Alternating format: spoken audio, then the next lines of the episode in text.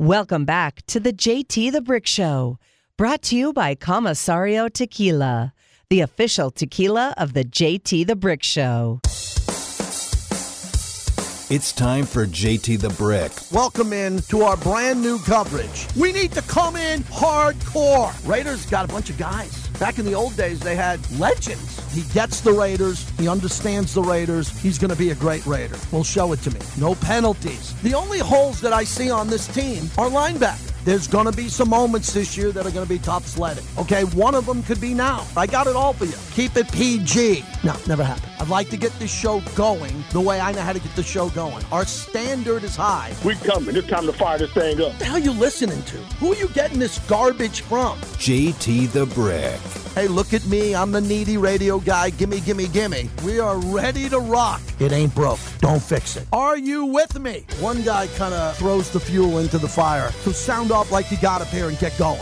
Use the phone like a weapon. We need to leave a wake of destruction. That's all I had this week for you. And now, Raider Nation Unite! here's JT the Brick. Welcome back, everybody. JT, I'm inside Raiders headquarters today, live from the Intermountain Healthcare Performance Center, coming off the loss to the Chargers. It's always a pleasure to welcome Sam Monson. Joins us every week from Pro Football Focus. And Sam, I want to begin with how you took in the Taylor Swift Mahomes game. Zach Wilson bouncing back. I love Collinsworth as you do. He gave him a lot of praise. Give me a couple of big takeaways on Monday night in Kansas City's win. Yeah, I mean, a, a very bizarre game. Um, that's now the second elite quarterback in four weeks that the Jets defense has seen have a, a minor implosion against. Josh Allen, obviously, in the, the first weekend of the game, had an absolute nightmare, and that was the reason the Jets won. And then Patrick Mahomes made more mistakes with the ball and, and big mistakes with the ball in that game than really any game I can remember him doing. Only he was able to make just enough plays at the end, usually with his legs, to pull pull it out of the fire and get the win and, and move on anyway. So, um, and then on top of that, you have Zach Wilson, who nobody had any faith in doing anything. Actually, had one of the best games of his career, and really was the better quarterback in the game. Mm-hmm. So, what does that do for Wilson now? I was a big believer in Wentz or Jacoby Brissett or someone else. I'll live with that. I mean, I understand why they wanted to groom him to come back again. No one expected the injury, but what does this do? Does this give them a false sense of hope that the kid's going to play better in the coming weeks, even with the schedule in front of them? They got a winnable game coming up after this performance. They do, yeah, and I guess it's an opportunity for him to get a bit of confidence. And who knows how much of his poor play at the moment has been, you know, a completely shattered confidence level, uh, given his struggles early in his career, given losing the job to Aaron Rodgers, and, and all those things. I mean, this is really the first good day that Zach Wilson has had in a long, long time in the NFL, and maybe that will help him get back on the right track. But ultimately, it's also a small sample size, you know, and I think sadly or unfortunately for for Jets fans, the chances are Zach Wilson goes back to being more of the player that we expected to see last night, rather than the one that we did see from the majority of the game. Sam Monson's our guest. Sam, how big of a struggle has this been for Bryce Young? Compared to CJ Stroud and some of the other quarterbacks taken early? What does the tape say of the Panthers' young quarterback? I think it's been a significant struggle for him. I think what we're seeing is the potential folly of trading up, you know, a huge amount to get that number one guy at the top of the draft. Carolina went after it. They they went aggressive. They traded from number nine to number one overall, and they had to give up a lot to do it. And so that means that Bryce Young just doesn't have an awful lot of talent around him. You know, the, the number one receiver in Ca- in Carolina is now playing for Chicago, and Bryce Young doesn't really have many places to go with the ball. His offensive line is is one of the worst in the league through the first few weeks as well. You put those two things together, along with a young quarterback that's trying to to feel his way into the NFL, and you have a recipe, I think, for some pretty rough play. Um, I think Andy Dalton showed us in his one start how mm. that offense could function. But Andy Dalton's got you know 15 years of veteran savvy under his belt, and and and Bryce Young doesn't. So I think this could be a, a rough year for Bryce Young, and they need to get some talent around him to really find out what he can do. Sam Monson is our guest, Pro Football Focus. So, Sam, I watched obviously the Raiders at Chargers. Chargers left the door open. Raiders shut out Justin Herbert in the second half of that game as he was rolling early. And Aidan O'Connell. So let me get your assessment of both quarterbacks. How do you think Aidan O'Connell did? Mack got him six times and three turnovers. Did you see any composure there from him? And Justin Herbert going forward with that offense? Any concerns with him with the injury? I mean, the injury is definitely a, a potential worry for mm. him. That was a that was a big kind of a bit of scaffolding on his hand. It looked like a pretty rough injury for for Justin Herbert, and they still had him out there exposed to sacks and hits and all kinds of things. So hopefully they're able to patch that back together, put a cast on it, whatever they need to do, and he will be okay. Um, he didn't play great. I still think he played enough well enough to win. Aidan O'Connell, I think, just sort of showed you the difference between preseason and the regular mm-hmm. season. Um, he wasn't catastrophic in, in that game. He didn't maybe make as, as many big plays as we saw from him in preseason, and he made some more mistakes, but they were generally more of the not really understanding the dynamics in the pocket, how long he can hold the ball, um, how he needs to manipulate that and get rid of the ball, than they were just terrible misreads of coverage or putting the ball in ridiculous places and, and that kind of thing.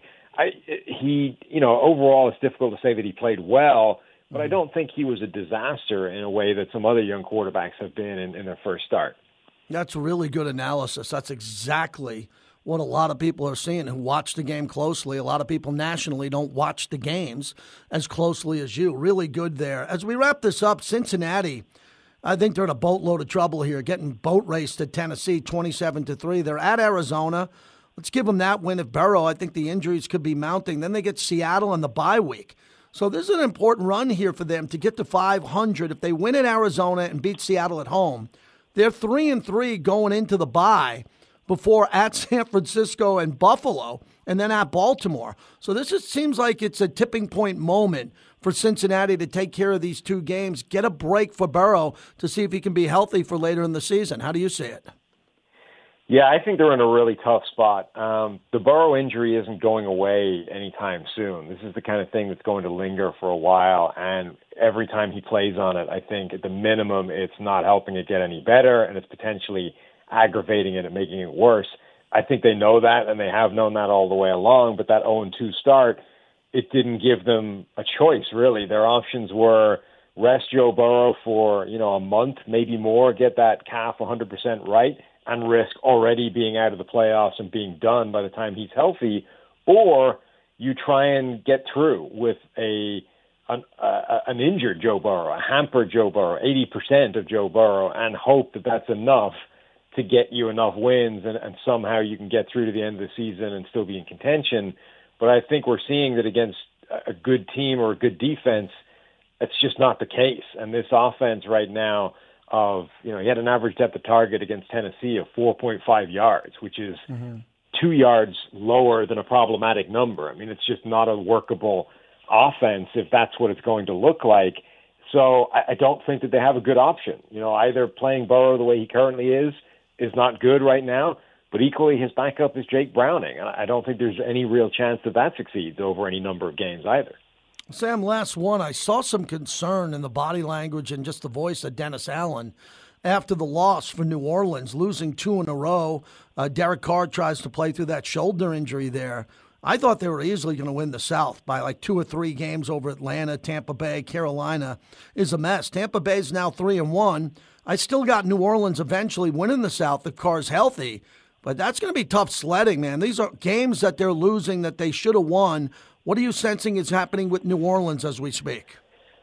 Yeah, and Tampa Bay um, might be generating a bit of momentum off the back of that as well. You know, the Bucs are looking like they could be their primary challenger for that division, and they just dropped one to them. So it's a sort of double blow for them.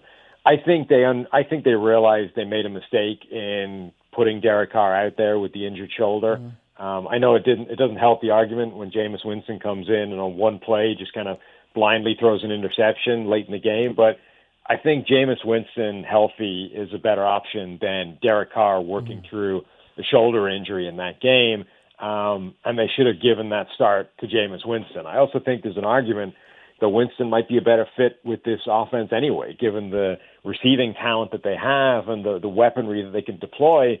Um, but I, I think that they realized after that game or during that game that they asked too much of Derek Carr, and that just didn't put them in a good position to win that game. Yeah, it's a great point too. I think Jameis is a hell of a player. If he was in a different scenario and had another opportunity to play here, Sam, always appreciate you on Monday. Thanks so much for your time. I know it's critical here. Thank you. Anytime. Take it easy. You got it, Sam Monson, Pro Football Focus. You know what he just said at the end in regards to Derek Carr? Jameis Winston might be a better fit. I won't go there. I think Derek, and we know Derek well here. I think he's going to have a good run with New Orleans, but these last couple of weeks, New Orleans went from being world beaters at 2 and 0 now they have a minus 14 differential. Okay, they've scored 76, excuse me, they scored 62, given up 76. They've lost two in a row. That NFC South, Carolina is 0 4. New Orleans has lost two in a row, and so is Atlanta. Remember, good old Atlanta started off 2 0 and came back to earth. And Tampa Bay has a one game lead over Atlanta with a 3 1 record. Uh, Detroit leads the NFC, uh, NFC North with a 3 and 1 record. Uh, Green Bay is two and two. We get Green Bay on Monday night. Minnesota critical win. They're one and three. I don't think they're dead yet. Minnesota's a good team. We're going to see them at Allegiant Stadium, and they're coming uh, later in the year. Chicago's zero and four. Raiders get Chicago in three weeks. Arizona's one and three. The Rams are two and two. San Francisco is four and zero. If Seattle wins tonight, tonight's an important game with the Giants. If Seattle wins, they're three and one only one game behind the undefeated 49ers. If the Giants win tonight, Seattle's 2 and 2 and the Niners start running away with that division. Uh, Buffalo and Miami both 3 and 1, dominant performance by Buffalo, putting up those points and playing well. Baltimore 3 and 1 on top of Pittsburgh 2 and 1. Excuse me, 2 and 2 as Pittsburgh got beaten badly, I thought, beaten badly from the highlights I saw from Houston. Cincinnati's on life support. And the AFC South, every team's two and two. That's what I wanted the Raiders to be. I just wanted the Raiders to be two and bleeping two. Indy, Houston, Jacksonville, and Tennessee are all two and two in the South. That'd be a great place for the Raiders to be now. But the Raiders are staring at one and three with an opportunity that they have to jump back and win. Raider man, going to get him up here and get his analysis as the Raiders have lost three in a row. Go ahead. Oh man, JT, I'm recuperating. What's going on to you, brother, man? And you know, this is so tough for me because as much as I, I just love the pure sport of football, I just love seeing my Raiders play it, man. And I'm not into this whole taking blame shots at everybody. It's kind of like a new wave of new wave of radio for me. I I try to avoid it, but you know what I'm saying. You got to call what you see, and I, I'm more disappointed than anything. I mean, you know, to be that close after all that adversity that that team you know, withstood. I mean, especially defensively, because the defense takes so much criticism uh, year in and year out. That's all you hear. And I'm not taking shots at you, but that's all you hear is defense, defense, defense. And these guys aren't even the big side of the coin. You know, these guys are stepping up in some major ways, and even though there's some serious some fallacies out there, like you know those drop balls are killing us. You know, we've seen them at the linebacker position, we've seen them at the the DB position, you know, at safety and at corner. Good to see one hand Moehrig get one and pull it in. I mean, to see that kid still holding his job one-handed through all the criticism that he takes for all the plays that he don't make. He's made some pretty big plays already this season. Unfortunately, none of them uh, big enough to manifest in the wins. Uh, but you know, ultimately for me, this game came down to, and I know this kind of takes a dig at the coach. So you know, whatever. I'm not trying to call for nobody's job and all that stuff. I'm just calling it like I see it as far as a football watch person. I saw a serious lack of, of rookie quarterback game plan support. You know, this kid came out with his hair on fire and he did his best to step up to the task. But even though San Diego, uh, sorry, LA is not the, the the defense that they once were, them professionals out there was hair on fire for real. They were incentivized, and you could tell by Khalil Mack coming out with six sacks. Man, that's um, that's freaking unbelievable. I think he came into the game with none, but you know they're gonna come out gaming for us. And I think that he could have had a little bit of help with some eyes from the outside, giving him some keys on where he could have maybe stabbed these guys where it hurt, and he didn't have to take so many big hits. It, when, when it boiled down to that, that last drive in, in the end, uh, mm-hmm. going into the end zone where we had a chance to tie that game up, I'm really the most disappointed in why we didn't run the ball because in football philosophy, you got to start burning that clock. I mean, you you like two two and a half minutes now if nothing else, you got to start making them unanswered timeouts that they got. You got a two minute warning that you still got to get through. You got you need some time to start developing some game planning. You only need four yards, four and a half yards. Josh Jacobs was averaging four and a half yards yesterday, mm-hmm. and it's just like okay, the running game ain't doing everything it's supposed to be doing. But you mean to tell me that a leader of men can't turn around to everybody in that huddle and say, "Who in the hell can't give me four and a half yards right now for this game?" Let's burn this clock. Let's put this six on the board. Let's go get two and walk out of here. We had options. And what we did was we played passive aggressive and we got our asses kicked again. And that bothers me because that mm-hmm. screams lack of identity. And you know me, you heard me just all last week. I'm not going to keep riding that horse. I'm not going to keep beating no dead horse. As a fan, yeah, I can only do so much. But what I won't do is be discredited. I know what I see, and if they care about us, if they care, they'll stop blowing us off. I don't need no witness protection plan, man. We watching this thing real, real close. Unfortunately, mm-hmm. I haven't been able to even travel with the team the way, so I almost feel like I'm getting away with, you know, I'm not even going through the pain that my brothers right. and sisters going through out there. But I tell you what, we watching real, real close, and we're not turning around. We need this game on Monday night. So whatever it is, let's fix it because we're right. not that far off. Let's turn on the just win switch. And let's do that, baby. Pride and poise, man. Let's get back to commitment to excellence. Appreciate your time, JT. I just need a little bit of rant. I'm on yep. about half ass schizophrenia over here. That's okay. I got you. Raider man checking in. I go back with him as long as anybody. Appreciate you checking in from the Bay Area. Whenever has to be fixed, better get fixed now. There's no more time to wait. Can't. Can't afford to lose to Green Bay to drop to one and four. Two and three seems really good compared to what we're seeing and what could be. So if you get to the Green Bay win, if the Raiders beat Green Bay like I expect they will, they're on a short week and they get to see maybe the foe they're most familiar with than anyone for obvious reasons. The Green Bay, uh, excuse me, the New England Patriots. No team, McDaniels and Ziegler, no better, not even close than New England. And they beat them last year, and I think they can beat them again, and that would get the Raiders to three and three. Nothing else matters than these next two games, sending the team off to Chicago with an opportunity to go above 500. Okay, I'm looking for three in a row. You might think I'm delusional.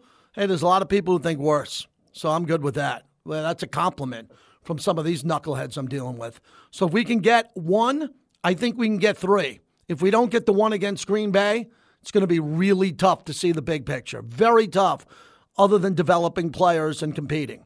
This is an opportunity to turn the entire season around for a month win a couple of games in a row and play better at home at Allegiant Stadium against two fan bases that have had a lot of success in the history of this league the Green Bay Packers and the New England Patriots. One had the history back in the day, a lot of it, and one's had the history of the last 20 years. Good test for the Raiders. They got to be up for that. When we come back, Harry Ruiz will join us. Excited for that, the Latino voice of the Silver and Black. Also, we're adding another live show we are going to be live at La Casa Cigars. That's my new cigar spot with Mike and the crew November 3rd. November 3rd, right at Tivoli Village. Great spot for lunch, cigars, beverages. November 3rd, Friday at La Casa Cigars, my spot in Tivoli Village. Welcome back to the JT the Brick Show, brought to you by Raising Cane's Chicken Fingers. One love. Oh, the one love of Raising Cane's, the box combo. How about it? Oh, the buttery Texas toast, the lemonade, and the iced tea. You love lemonade and iced tea, nowhere better than Raising Cane's. Best chicken fingers in town, official chicken fingers of the Rebels. How about UNLV football 4 and 1? Congratulations to Coach Odom and all the fans who stood by that team. Good start to the season. Harry Ruiz joins us, the Spanish voice of the Raiders. And Harry, am I accurate to say that was your first ever Raider road game that you called at SoFi Stadium? That is correct, JT. The all the road games we do them from a studio right there mm-hmm. at Lotus Broadcasting. But uh, my broadcast partner Maida and I said, you know what? Screw it. Let's go out to LA and let's uh, live that experience. And it was awesome being out there at the tailgates for a little bit over two hours and just hanging out with the Raider Nation and having a good time. It was a maze out there at SoFi Stadium my first time there, but we survived. That's a great moment for you as a, a young play-by-play voice, and your career's growing. To get a chance to call the game at SoFi, you know, it's a marvel, just like Allegiant Stadium. What was that like for you, getting the feel of the crowd as you're watching the game live? And it turned out to be very exciting in the second half. It was amazing. It was. A, I'll, I'll say this: I was shocked. It was really loud. Uh, of course, Allegiant is very loud, but we are a little bit higher at Allegiant compared to where we were at over at SoFi, in my opinion. So maybe that's why I felt like we were surrounded by even more uh, folks. Obviously, more capacity out there as well. But it was just um, something that uh, it's a new experience. So it was something that I was very happy to live, a new moment, something new that I could chalk up there. And then I can say back in 2010, I went to my first Raider game in person after living in Mexico for 12 years, and it was Raiders Chargers in San Diego. And now my first road game, uh, working the broadcast in Spanish for the Raiders, was also against the Chargers now in LA, which is my hometown. Fantastic. Really happy for you. So let's get to the game and Aidan O'Connell I thought it was disappointing. I expected more out of him, but I'm not going to be highly critical because it's his first ever game. Three turnovers and six sacks by Khalil Mack. I mean, who's going to win a game with six sacks from one player? Never. And and three turnovers and the fumbles that were there. The, the take us through the interception at the end. That's the one he really wanted back. Yeah, and that's a play call where I was scratching my head where I looked at the time left at the game and I was it was first and goal and I was thinking the best chance of success for the Raiders here is run it. Mm. Worst case scenario, you'll go to the two minute warning if you don't score a touchdown and you keep taking time off the clock because you don't want to let Justin Herbert have the ball back and just put this team uh, in field goal range. So it was just a head scratcher for me. And at the end of the day, the Raiders that that was their one shot to to do it. And uh, now it's turn the page and go to the next part. The turnovers, uh, of course, it was disappointing because JT the Chargers got 14 points out of those mm-hmm. three turnovers, 14 points and the game sealing uh, interception. So once again, giving the ball away, it cost the Raiders very very hard. Yeah, Harry Ruiz joins us. So let's get into what the Raiders can build on going into the Green Bay game. The shutout in the second half. Jenkins played a great game. I mean, people oh, yeah. are talking to Eric Allen. He really, that was his best game as a Raider. Max was very active. The only problem that I'm really having trouble with, Harry, is the missed tackles. There were a bunch, especially in the first half, that cost them. But I like the scheme overall. It seems like the Raiders, when they had to get stops in the second half at Denver and in Los Angeles against the Chargers, something clicked at halftime with the adjustments. Absolutely, and the team just they were getting pressure consistently on Justin Herbert in the second half. The cornerbacks were making big plays in key moments. Jakorian and David Long in the second half getting stops in third downs. That was definitely something that you can take forward steps on. And also, there were moments where people were scratching their heads. We'll go again with the Raiders going for it on fourth down instead of kicking a field goal, and then going for the kickout field goal again in the same game. This time down by 17, cut the lead to 14, punting the ball in their own half of the field when they could have gone for another field goal. But then at the end of the day, you look at what happened afterwards. The defense got stops because the defense got stops. Then the offense had the opportunity to make this game a close game, and once again uh, right uh, right before the two minute warning, the team had the ball with the opportunity to tie the game. That's right now what you can ask for with the team not taking leads, with the team not being consistent. This is the second game in a row, JT, that the Raiders went seven consecutive drives between both of their touchdowns in in a game. It happened against Pittsburgh. It happened against the Chargers. The only difference with the Chargers was that you can sprinkle in that field goal uh, in between those seven uh, mm-hmm. drives where they scored touchdowns. So without consistency on offense, it's going to be very difficult to take leads early in games and try to conserve them. Yeah, Harry, the one thing I've gotten wrong, and I get plenty of things wrong, I'm the first to tell you, is I thought they'd play better. I'm not winning or losing. You know, you play a great game against Buffalo, you might not win. But if you play an above average game against Pittsburgh and the Chargers, you win. And I don't think the issue for all the fans is they're not seeing clean and solid football. They're seeing three points in the second quarter, zero in the third. They're seeing games where nothing happens for 12 to 15 minutes of time. Nothing. Nothing good on defense, and the offense can't get in the end zone. Once that gets fixed, and they're playing better football games, especially with the opponents they got coming up, they can put something together here. So I think there's a lot of pressure in the building to just finally say, we're done cleaning this stuff up. We got to have a big game, and it has to be at home on Monday night. I'm expecting to see that. Yeah, or even look at it this way, JT. The Raiders had stopped the Chargers on third down in their first drive, and they, they had just limited them to a field goal. But an offsides by David Long denied that opportunity, kept the Chargers on the field, and they ended up scoring their first touchdown to take the lead to open the score in the first quarter. The defense, if you take that touchdown away, I mean, that game would have been completely different. So it's uh, just a big situation right now with discipline. Uh, the Jerry Tillery hit. I mean, mm-hmm. look, you go with a similar play later later in the game, and Herbert stays in the field and gets some extra yards it's hard, man. It's hard now for defensive players. It's not flag football. So if the player's still on the field, you never know if he's going to end up going out or trying to go straight. So same thing when they slide. If they slide super late and you're already in their grill, there you know they're going to protect them as much as possible. You look over at the other side, Asante Samuel slamming Hunter Renfrow late. Mm. They got the flag. Player got to stay on the field. He ended up getting the interception to win the game. Right. So uh, I'll go with what Josh McDaniel said last year. Hey, we're the Raiders. We know the Seavers are going to uh, blow a couple extra whistles against us, right? Harry, last one. What to expect Monday night? Where's the optimism here as you're going to be calling the game as the Spanish voice for the Raiders? What do Raider fans need to look forward to, considering there's going to be a lot of Packer fans in town? It's their first time ever here. They're coming in. We knew that. What should Raider Nation be feeling about with this one?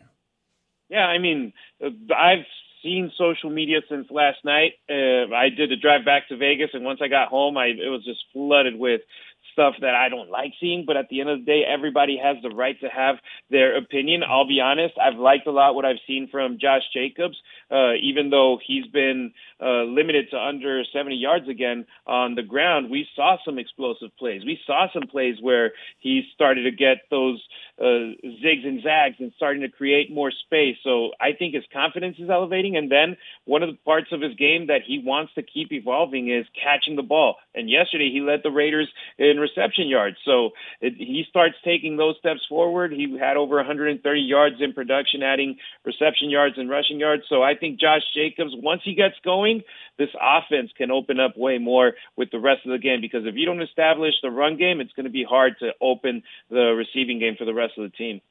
Thank you, Harry. I'm happy you came back. You're all good, and we'll see you out at the stadium, if not before.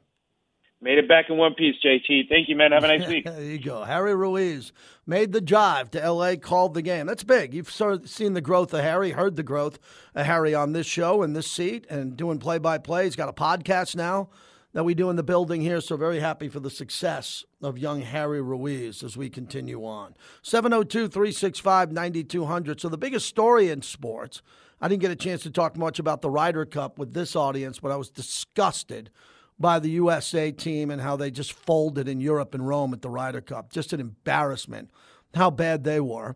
Uh, college football, Deion lost again. Uh, it was close to USC. USC is a really good team, but they don't play defense.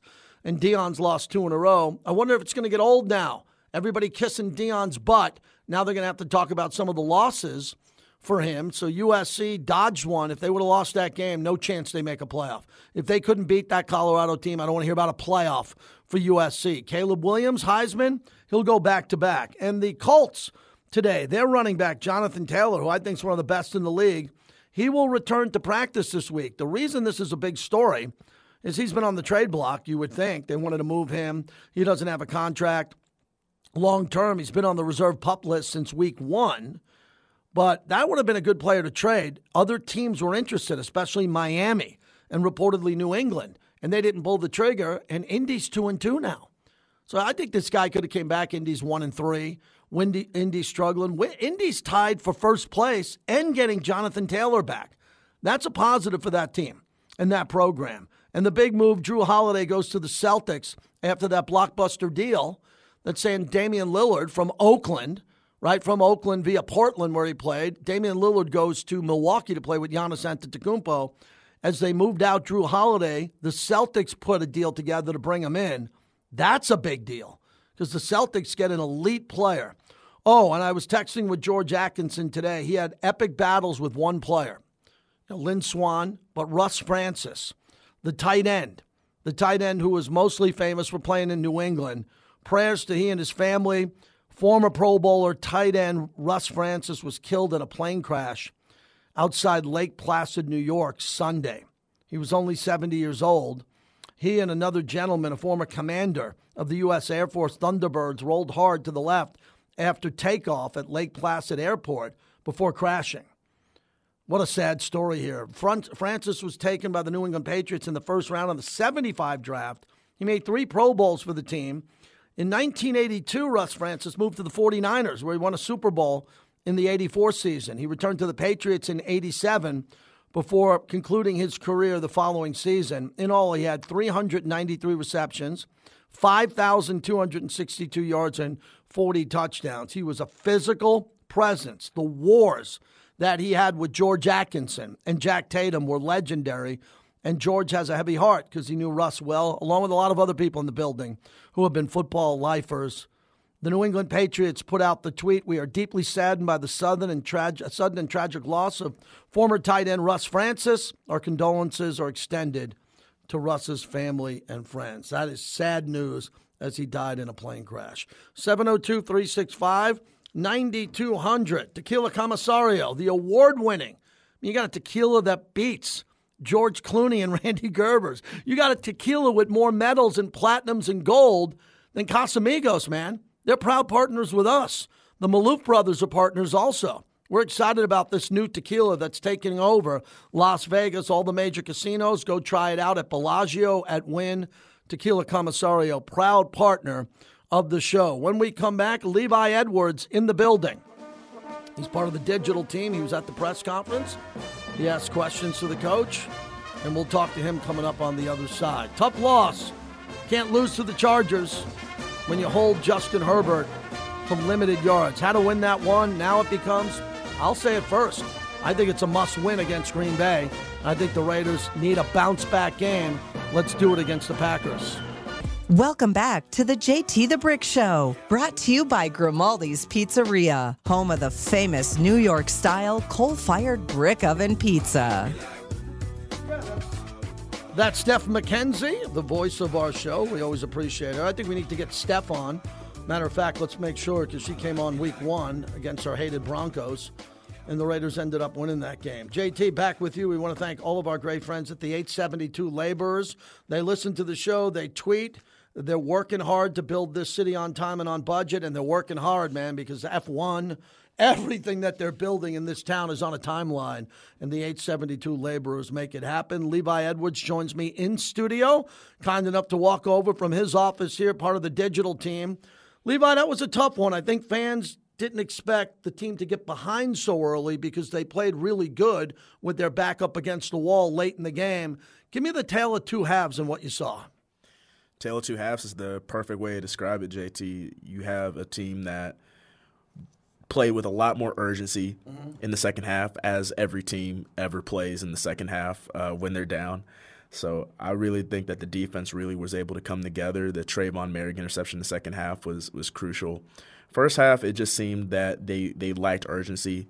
Uh, things just weren't clicking. You know, you have a quarterback who's playing in his first NFL game ever in the regular season. So it just took time uh, for the rhythm to get going. Uh, I think Aidan O'Connell, there were some things that he didn't necessarily do great, but it was what you expect of a rookie quarterback playing in his first game. And mm-hmm. I think he really picked up his, his stride in the second half, kind of got better timing.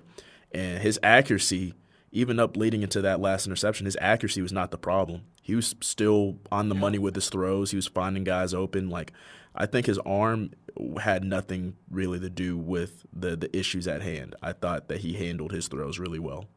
I did too. Uh, it's tough to not give him a bad grade because he was sacked six times by Mack. Not all of it his fault, and he didn't handle the ball well when the pocket was collapsing. Does that get cleaned up again? I don't know. I mean, there are young quarterbacks. I remember Derek Carr being here for years, and the weakness of Derek was when the po- pocket collapsed. Ball security. We dealt with that here for a long time with Derek, and then Derek was going to Pro Bowls. He was making great plays downfield, stepping up in the pocket, and I see kind of something similar with Aidan O'Connell. But I also love this poise and the way he acted on the sideline, engaged with the coaching and the team, coming on and off the field. I know those are little things, but he looked very poised. He looked older beyond his years. For sure, he definitely looked very poised, and that's the whole thing with why you draft Aidan O'Connell is because you want a quarterback that's right. not going to get rattled in situations like that.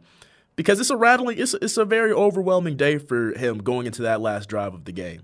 You gotten sacked seven times, six of them by a dude that used to play for this team, and then on top of that, you fumbled the ball twice. You've had turnovers. Like things are not necessarily going your way, mm-hmm. but some way, somehow, you still find a way to where you're on the goal line and you're about to tie the game. So he he picked it up. He did what he could to to you know get off the ground, literally and metaphorically, mm-hmm. and play some of his best football late in the game. And that's really all you can ask for, especially from a guy who's literally playing in his first game. Levi Edwards in studio here at Raiders HQ on the digital team. Check out all his great work. You wanted to jump in and talk about the secondary. You really studied that and they shut out Justin Herbert. That's that's one of the premier quarterbacks in football, and they didn't score in the second half. What'd you see on tape with the defense, particularly the secondary? It was great complementary football in, in all facets of the of the defense, where you had a defensive line who was getting pressure. I really love what Graham has done with the defensive line rotation, with getting people in fresh, and you see Tyree coming along. But the secondary, they made some changes in the secondary as well. Mm-hmm. Some that they were forced to make because of injury, but also just things schematically. You saw David Long get a few more snaps than he usually does. You saw Tyler Hall get a few more snaps than he usually does. Amik got a few more snaps, and, and all those three guys that you haven't seen play a lot the first three games or at, at all, they both they all came in and played really well in very crucial times of the game. Tre'von Moehrig, I thought he played very well with his interception. So you know, we talk about Herbert and, and what he can do, and, and he definitely made his, his, his fair share of plays, but they didn't make it easy on him, and I think the secondary was a huge reason behind that. I agree. Great analysis there. I'm not overly impressed so far with Marcus Peters. There's a couple of plays I think I wish he would have ran harder to the ball. I don't want to go down that road with him because I want to make sure I'm right if he's not hustling at the level. I think he does hustle and play hard, but his tackling skills are not elite, and he's a ball hawk. So he's going to have to make some plays in the passing game, knocking down balls, interceptions, jumping routes, because the way he trails the football and part of the missed tackles, he's part of that group that's got to clean that up. Well, that's definitely not even just Marcus Peters. That's a, a problem for the defense in general in terms of missing tackles. And you noticed it yesterday against the Chargers, where there was a handful of times where sack or sack should have happened. Herbert should have been brought down, and he was able to find a way to get out of the pocket. Or there's times where, you know, the throw would be made, and there should be a tackle, and the other, you know, the, his running backs or his receivers were able to get yards after catch because of missed tackles, things like that. So that's not just something on Marcus Peters, but that's more of an indictment on the entire defense. I would say that could be better. And as for as for Peters, we know he's a ball hawk. The the the unfortunate thing is he has two interceptions this year yeah. that he dropped. Right and one of them is a pick six. So the the the crazy thing is, is you bring him in because Marcus Peters is proven to get turnovers, mm-hmm. and it just hasn't happened yet. So it's one of those things where you just gotta you just gotta be patient. I'm not sure how patient, but it's a very good point you made. He had two interceptions, and Moehrig dropped an interception in the end zone, hit him right in the hands with the cast on there. That that hit him in the hands. You got to catch that. And so that, there was one interception by Moehrig. He dropped one, and then Peters dropped one. So if you look at that, that's got to change. I think most of that is bad luck. I think professional football players, when they have a drop, you just look at that. That's the difference between a physical mistake, which I can live with, compared to a mental mistake. And you're you're right there. You're front and center at the press conference. And the only concern I'm really having at these press conferences is we continue to debate the cleanup of the penalties. And I know you're at practice. They're working on that. And these guys got to be getting lit up in meetings about some of these mental mistakes. And we're not seeing the improvement there. I'm surprised by that. I thought this would be a smarter football team. Even if they're not that talented, overly talented on defense, they play sharper and smarter. Well, yesterday I will say I'm not trying to catch any fines, mm. JT. So you know yeah. anybody listening to this, I know, got you. I'm not trying to call anyone out. Uh, a few calls uh, were a bit questionable yesterday, but the calls that weren't questionable yesterday, that that just you can't have certain things happen sure. with with offsides or false starts. And I know crowd noise gets into you know affecting things, but definitely you would think, especially for Josh McDaniels, you would have a little bit of a smarter football team because that's something that he does preach as much as he does. So it's one of those things where it happens a couple of times. You know, shame on you, but the the they cannot let this be a pattern. You know, and that's the problem is to start to develop into a pattern, and uh, that's something that they have to clean up all right, let, let's talk about the schedule before you roll. Uh, this to me was, I'm not out on a limb here. I'm not kind of come up with something desperate. I said this when the schedule came out. When the schedule came out, I said, Raiders are going to come off the Charger game two and two. I got that wrong. And an opportunity to win three games in a row. So you and I work for the team. We're in the building. We're supposed to take it one day at a time. Okay. I'm doing a radio show. I got to have some optimism here. So if the Raiders beat Green Bay at home, it'll be a short week. It's New England. New England's really being tested, and Belichick's team doesn't have a lot of great players. I don't think they have better a better roster than the Raiders. Let me say that. I think the Raiders roster, even though they're not playing better, is better than Green Bay's and New England and the Bears. Is that accurate? On paper, yes. Games okay. are played on paper. I think when I when I think of those those teams, um, let's just think about this game up next. Okay. Green Bay, because that's the team we play next. Green Bay on paper does not have the names and the star power Mm-hmm. of the Raiders. But the problem is, is when I watch Packer games, and you know, despite their record, I see a level of effort that they play with Mm-hmm. and a level of drive that they play with that the Raiders also need to play with as well. You can't walk into games and think, okay, we have Davante Adams, we have Josh Jacobs, we have Garoppolo, we're going to win all these games. Crosby's going crazy. You can't come into games like that just because the Packers have a less of a star-studded roster. They've played with effort, they played with passion, they've stayed in their games. So it's going to be a tight fight for the Raiders, and if they don't come play and they're they're ready and they're disciplined, then they're not going to win this game either, despite whoever they have compared to who the Packers have. You nailed the regular point that everybody who's been around the league says you're not promised a victory. You're not. You have to go earn the victory. I don't see a problem yet still with the Raiders' effort. I, I mentioned Peters. I'm a body language guy. I look at some of the body language. Aidan O'Connell's body language was fantastic. He had a rough day, and he wasn't moping. I love that. But now I'm done with all these topics. You're not going to hear much from me anymore. Go win the game. Forget about body language, your motivation. How do you feel? Do your parents have tickets? Are you going? You're home? You've been on the road? Enough. Got to win these games, Levi. These are really critical games that can save the season. Save it for a Super Bowl run? Probably not. But save the season so games in November count. Games in December count. These games have to be won, or the games in November and December, the whole country's going to be talking about draft picks. And I don't think they're there yet. I think they have the ability to fight, fight hard over the next couple of weeks and pivot and turn the season around. And you were talking about that schedule. After the Jets, there's no favors on that schedule. You No. have to win these games now. You got to win these games in October. You got to win these games in Great early. November because then once, you know, those games in November, once they start to count, they're- don't get easier. You got the Chiefs again. You got the Chargers again. You got Justin Jefferson and the Vikings. You got some pretty damn good teams to end the schedule out. So you got Miami. They put 70 up on someone uh, last week.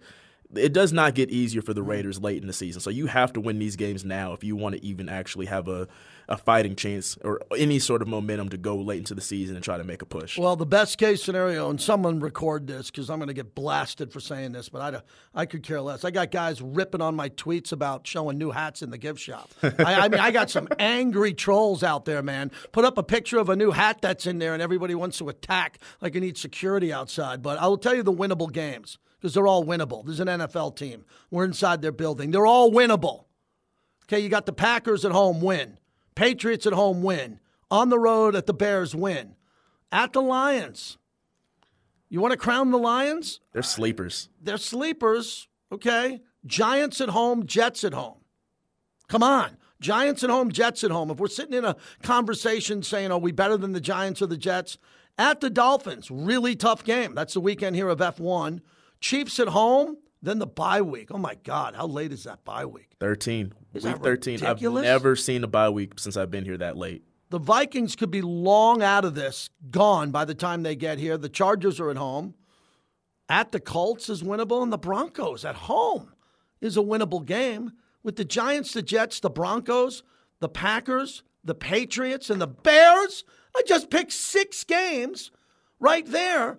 But I feel like they got to win them all, and I know they're not going to win them all. But I feel like these these games, something's got to break, Levi. And that's the thing with uh, with good NFL teams versus great NFL teams is the great NFL teams win the games they aren't supposed to win as well. Thank you. And so you can you you're a good NFL team or you're a decent NFL team if you win all the games you're supposed to because you're better than the team. But if you want to make it to the playoffs, if you want to make a push, you gotta you gotta beat some people that are better than you sometimes. So we're gonna see if the Raiders have that ability to do that. Absolutely. What are you working on this week? What type of content?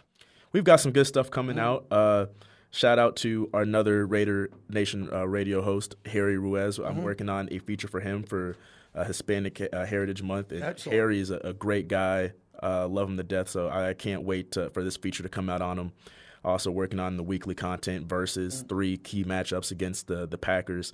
Uh, hint: There's going to be a Davante Adams story. All right. Okay, yeah, there's going to be a Davante Adams story. You're playing the Packers. Yeah, you better believe it. Has to be at least one Davante story. So, you know, That's good content. Appreciate it. Thanks for coming in studio. Appreciate you for having me. You got it. That's Levi Edwards, everybody. A valuable part of our insider network and what he's going to have with the matchups coming up this week. Very important. And look for some Davante content. This is a big week for Davante, too. Worst case scenario would have been Davante not getting up from the field when he came off with the shoulder and him not coming back and finding out after the game an MRI today for Davante, then getting an MRI result that he can't play. That would have been crushing. He came out of the tunnel to be with his teammates and fight to win that game and had a critical fourth down catch. So statistically, and I know Davante cares a lot more about winning than stats. Statistically, Davante's off to a good start again, a typical Davante year. Can Davante find a way to take it over the top against the Green Bay Packers? I would assume that that will be his big game, motivational game of the year. Davante Adams going up against the Green Bay Packers. That is worth the price of addition uh, of, of admission. Thanks to Levi, just left the studio. Appreciate Harry Ruiz and Sam Monson. Uh, Monday is my long day. I do Raider Nation in the morning. We do the press conference show, this show, and then I run right to Mad Dog. Mad Dog Sports Radio, 4 to 7 p.m. Pacific, 7 to 10 Eastern. A full recap of that. I'll have Chris Myers from the NFL on Fox, Steve Weiss from NFL Network, and we'll hear that Sam Monson interview because that's why we get them on, so we could have it for our night show too. Thanks to everybody who put the show together. Danny, great job. Alexandra here back at the studio. And all you fans out there that listen and stream the show. Thank God you stream the show, man. We got people all over. We're looking at these digital numbers. Wow. Let's keep them going. Thanks to everyone who listens all around the globe, especially in North America on that mobile app. The Raider Nation is everywhere. Q, who was at the press conference and sure had a great weekend, other than the Raiders lost. He's coming up with great shows and great content all week. Raiders Roundtable tomorrow, the coach on Thursday. Everybody have a great rest of the day. Thanks for listening.